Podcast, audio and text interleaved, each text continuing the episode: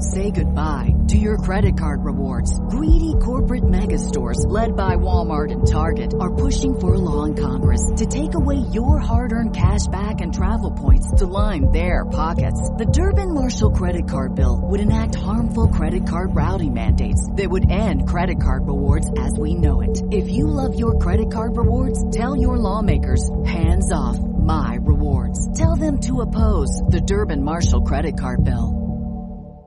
Election College, Episode 13 The Era of Good Feelings. In this episode, everyone in America is feeling pretty good.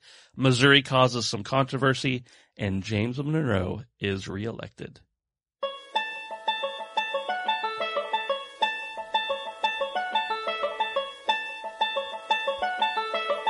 Let's throw a political party. Face it, the political scene sucks. But did it always? It's time for Election College, and class is in session. Now, your hosts, Jason Goff and Ben Smith.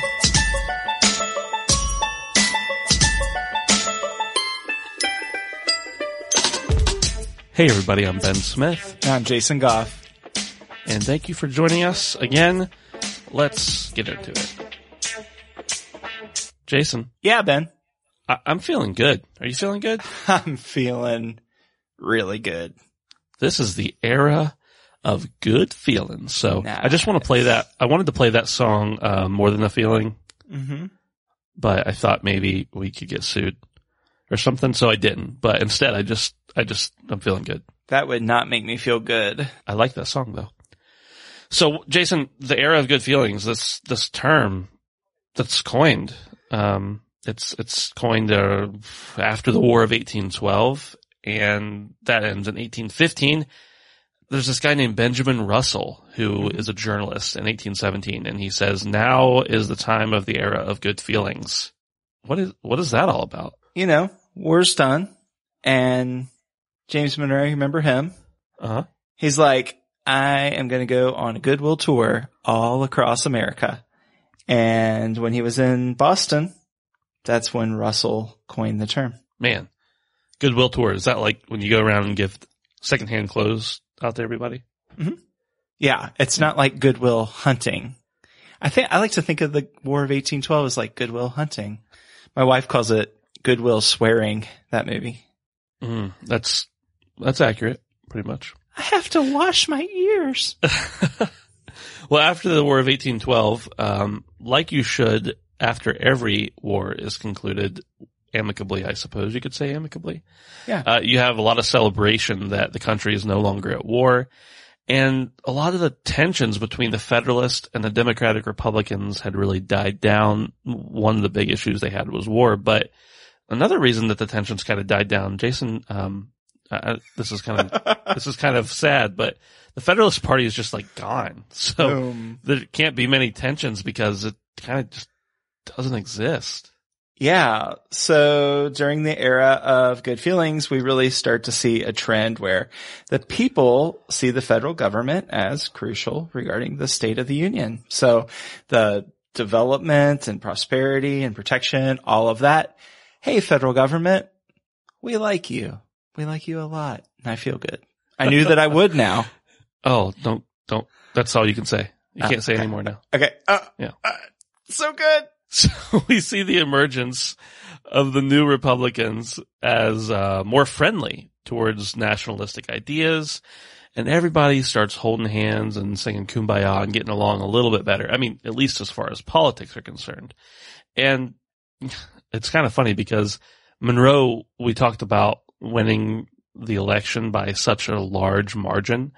And part of that, sure, is because everybody likes him and there's not really a great candidate running against him, but part of the other reason is almost nobody shows up to vote. I mean, there's no controversy. There's no make sure this guy wins. It's just like, hey, uh, yeah, James Monroe, he's a pretty good guy. Um, he's going to win. So I don't really know if I should go vote. Right. So old Monroe, he's like, Hey, this is, this is a good moment for me and, and everyone else. Right. And so he's like, Hey, party associations, let's just clear the slate. elimination of all party association. He says, Hey, fe- Federalists, come on in, come on over here to the Republican effort and let's have everybody just love one another. And man, I, I've got you, do, do, do. man, you get James Brown in ya and I, am yeah, sorry. It's hard to get out. It's hard to get out for sure. Well, James Monroe, uh, a little different than James Brown, he actually wrote that all political parties, regardless of their affiliations and whatnot, by their very nature were incompatible with free government. And just like many other people have said before and after him, including George Washington in his farewell speech, uh, he said governing is not really best conducted by people who have their own motives, but it's best conducted by people who are disinterested statesmen, uh, acting on the national interest and not acting on personal ambition or out of a desire to get reelected, but they're doing what's best for the country. Yeah. So if you're a federalist at this time, Monroe is just going to neglect you and you're going to be marginalized and you're not going to be appointed to any office. You're not going to get any support from the federal government. Now, he didn't want to quote persecute them, but he just wanted to get them out of these powerful positions, especially in New England where they were still relatively strong locally. And he knew that if he didn't get rid of them and if he gave them any approval of or acknowledgement, it could incite a revival of federalism. So he never attacks them. He just ignores them. They're gone. And even when he meets with federalists privately, he tries to make a good impression and commits to nothing. That's a really good political tactic. Yeah. Hey, uh, we're best friends, right? And I'm saying nothing that upsets you and nothing that makes you thrilled either. Let's just, let's just be buddies. Uh, and so, I mean, James Monroe, I mean, this is a really good tactic for a while and continues to be. And he is just really in this mood of getting everybody to just get along. And he should have lived in the 60s, 1960s. Yeah. But uh, President James Monroe went on a countrywide tour that he called the Goodwill Tour, and it was to generate goodwill. And uh, he does that in 1817 and again in 1819, and he just visits all over the place. He goes to New England because of all the Federalists. He wants to win them over, uh, and he's really just kind of trying to scatter shot places that already like him and target places that don't necessarily like him already. Yeah, and he's making every attempt possible to appear formal and dignified, but still kind and approachable. And he's trying to let off this air of, Hey, I'm, I'm one of you, but I'm not. So part of the whole goal, and man, he sounds like a politician, doesn't he, Ben? Absolutely. It kind of sounds like the exact opposite of James, uh, or of John Adams, Mr. His Rotundity. Yeah. And really in the back of his mind, he's probably thinking, okay, I'm going to go up to New England. I'm going to get the Federalists to be proud to be an American. He brings Lee Greenwood probably out to sing I'm proud to be an American. and hey, that whole Hartford convention thing. Listen, if you hop onto my side, it's all forgotten, right? Yeah. Make sure you're devoted to the USA. We'll forget about that little incident at the Hartford Convention where you tried to commit treason. yeah. So Monroe selects some prospective future presidential candidates to his administration. He appoints John Quincy Adams, John C. Calhoun, William H. Crawford. They're all selected to be on the cabinet. And of course, Andrew Jackson, coming off of this awesome victory in the Battle of New Orleans, he continues to hold high military appointments in the U.S. With all this solidarity about being no parties and everybody kind of just thinking, oh yeah, we, we're Americans. We're not Federalists or whatever. People start getting a little loose on their convictions and they previously knew exactly what they had to stand for because they had parties that they had to stick to. And now they're like, mm, Jeffersonianism. That's that used to be a cool thing, but we're just gonna we're just gonna kind of think whenever we want to think, and not necessarily adhere to a specific system. And there are, of course, a lot of critics against letting people drift away from Jeffersonianism, and that will become uh, more evident and uh, problematic in the future. But for now, this is kind of where it starts happening. Yeah. Hey, Ben, Yes, do you remember what your first tape was? my first tape. Yeah. Did you have a cassette tape? Yeah, you mean like just regular cassette, not VHS? Yeah. Like you pop a cassette tape into Uh-huh. your car. Yeah, it was. Sure. Uh, well, I didn't have a car at the time. My first one was, I don't know, it was some kids tape I had when I was born. Oh, I remember it though pretty well. Okay. I was just remembering mine and it was Rocky Four soundtrack. and I'm totally, totally channeling James Brown right now where he had living in America and he was like, ow, I feel good. And I, I, I'm just thinking era of good feelings and James Brown wasn't around to experience this. Maybe he still felt maybe good. it was. Yeah, maybe it was uh, a byproduct knowing about the era of good feelings that he wrote that song. He probably listened to Election College. Yeah, I'd say so. Maybe he's somewhere listening to Election College right now. I sure hope not. You know what would really crush my good feelings? what? Panic. The Oh. panic of 1819. Crap. the nation is coming off all the Napoleonic wars and everything, and the first real economic crisis that the United States has is in 1819. It, it hits. And so, like I said, you're coming off the Napoleonic wars. There's some economic tides that are rippling across the world. The agricultural production is up in Europe, so they're dependent less upon the U.S. to provide things for them. Capitalism is on the rise, so that's screwing things up a little bit. Banks are doing what they do best, giving out bad loans. And man, anytime you have less money in your pockets and less food on the table, your morale is going to go down and it's going to affect the nation's mood. Buzzkill. But don't worry. Everybody still likes Monroe. Okay. brain fog, insomnia, moodiness, weight gain. Maybe you think they're just part of getting older, but MIDI Health understands that for women over 40, they can all connect to menopause. It's at the root of dozens of symptoms we experience, not just hot flashes. MIDI clinicians are menopause experts offering safe, effective, FDA approved solutions covered by insurance. 91% of MIDI patients get relief from symptoms within just two months. Book your virtual visit today at joinmidi.com. Hey, what about Missouri? Missouri. I don't, I don't even think I've ever heard of Missouri. They're not even a state. And do you say Missouri or Missouri? I don't say Missouri. Okay. Should I say Missouri? I don't know. I've heard people say Missouri. I think it, it ends in an I, so maybe it's Missouri.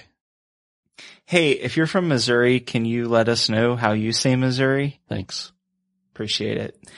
So, as always, there is a lot of tension between the pro-slavery and the anti-slavery factions in Congress, uh, within the states and really just amongst the individuals. And so when Missouri requested to be admitted to the Union in 1819, they asked to do so as a slave state. Yeah, and up to this point, there had been an even number of states uh, that allowed slavery and that disallowed slavery, and the, that number was eleven and eleven. Just in case you wondered, nobody on the anti-slavery front wants Missouri to come into the union because that gives twelve states with slavery admitted position in the union and eleven states with anti-slavery opinions. So obviously, if there's ever a big vote or anything, Missouri and the rest of the South are going to have the upper hand. So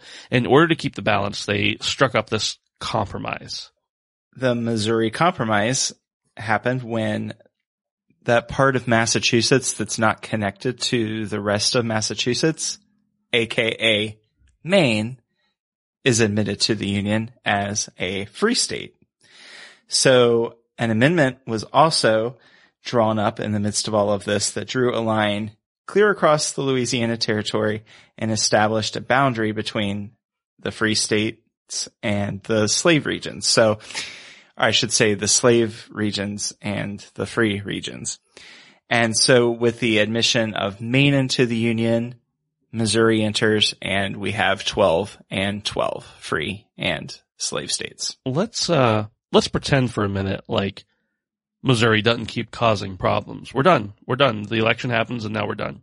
But they do. They do keep causing problems. Thanks a lot, Missouri. Thanks. Show me state. Show me some love. Congress passes this law that allows Missouri to exist and they say, hey, hold a convention, form a constitution and a government, and then we'll make you a state and we'll give you all the same privileges of any other state. Yeah, and there was some controversy about whether or not Missouri had met all the requirements to become a state when Congress reconvened in November. And the debate was still going on when it was time for electoral votes to be counted. If Congress didn't count their votes, Missouri is not a state. If they do, they are. Yeah, essentially, if you, if you acknowledge, yes, we'll count your votes, then you're basically saying none of the other stuff that you did wrong or didn't do yet matters. And if you say, no, you're not a state, then you're saying, okay, you still have stuff to do. And nobody really wanted to make that decision. So they know that this thing is going to be a big deal probably, but they also know that James Monroe has already won in a landslide, no matter what Missouri says. And so they passed this resolution that says, all right, whatever we come up with, Missouri's going to probably protest. And if they protest, we'll only ignore them if their vote do, if their vote matters. If their vote doesn't matter, we'll say, sure, let's go for it. Yeah, so they would announce the result twice, once with Missouri's vote and once without. And the bill was introduced in the House and it passed. And of course, somebody's going to object, right? Absolutely. New Hampshire does. It's, it's only American. Right. So the good people of, of New Hampshire um, when the votes were being counted, they said that Missouri had no right to cast any votes, and Virginia argued that they should be counted, so they were due to the resolution that passed. So there you have it. it's kind of, I just love that. It's like, okay, so if, if you're, if what you say matters, we're to ignore you. If what you say doesn't matter, we're to appease you. it's like, okay, have a backbone. Why don't you? Right. So with all this, the good feelings, I mean, they're kind of going away, but Monroe is still popular and he wins in a landslide in 1820. There's this one guy, one guy from New Hampshire who cast an electoral vote against Monroe. His name is William Plumer.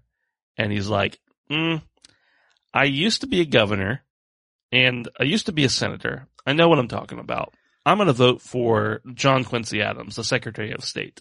I don't really mind Monroe all that much, but I think Adams would be a better one. And so that's how he voted. Several other electors did vote for a Federalist vice president just because people are snarky and they do that kind of thing, even though they cast their presidential vote for Monroe.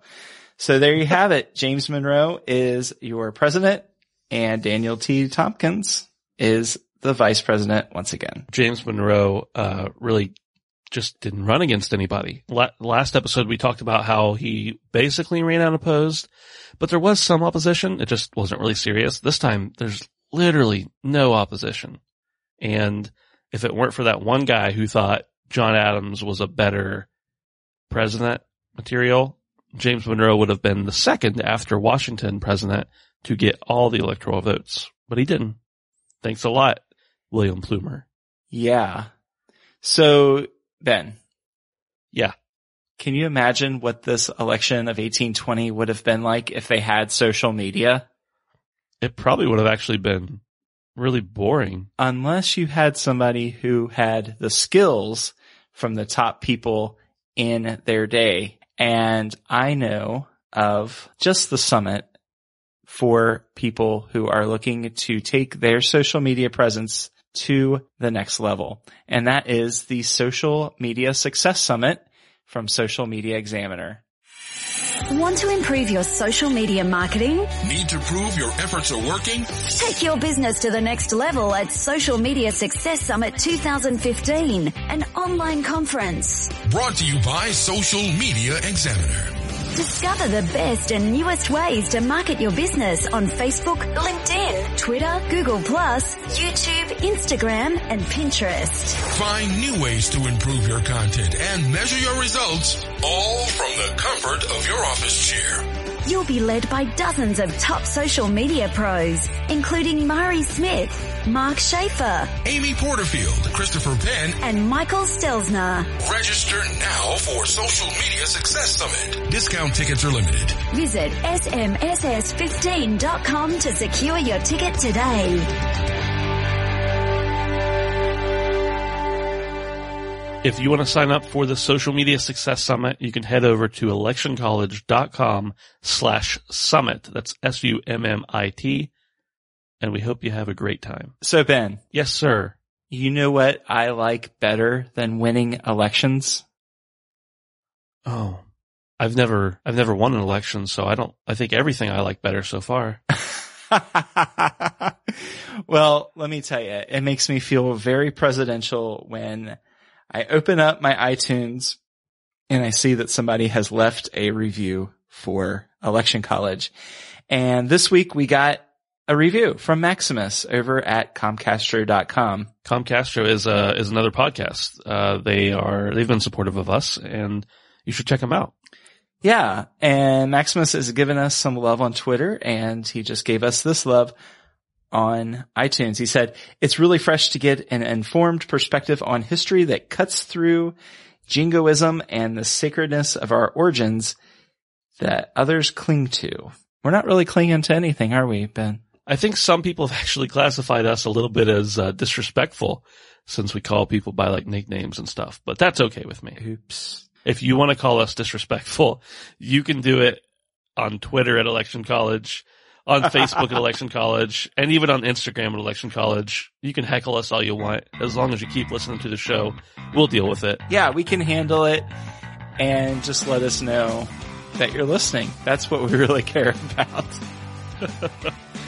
If you do like us, and we really hope you do, we're just kidding about you heckling us, hopefully. Uh, please leave us a review on iTunes at electioncollege.com slash iTunes or in the iTunes client. You'll be able to say nice things about us and other people will be able to read them. Yeah. So, Ben, do you have anything else? Just my name. I want to let everybody else know I'm, I'm Ben. Okay. And I'm Jason. Cool. Thanks, uh, thanks for listening everybody. We'll see you next time.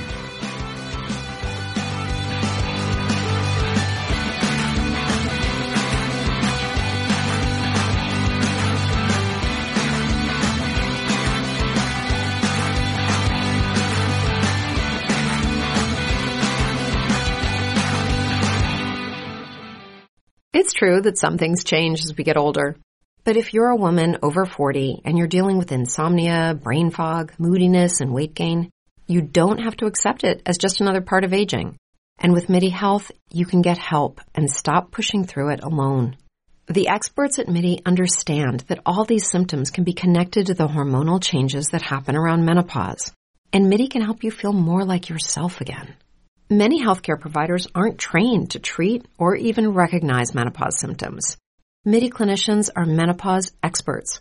They're dedicated to providing safe, effective, FDA approved solutions for dozens of hormonal symptoms, not just hot flashes. Most importantly, they're covered by insurance. 91% of MIDI patients get relief from symptoms within just two months. You deserve to feel great. Book your virtual visit today at joinmidi.com. That's joinmidi.com.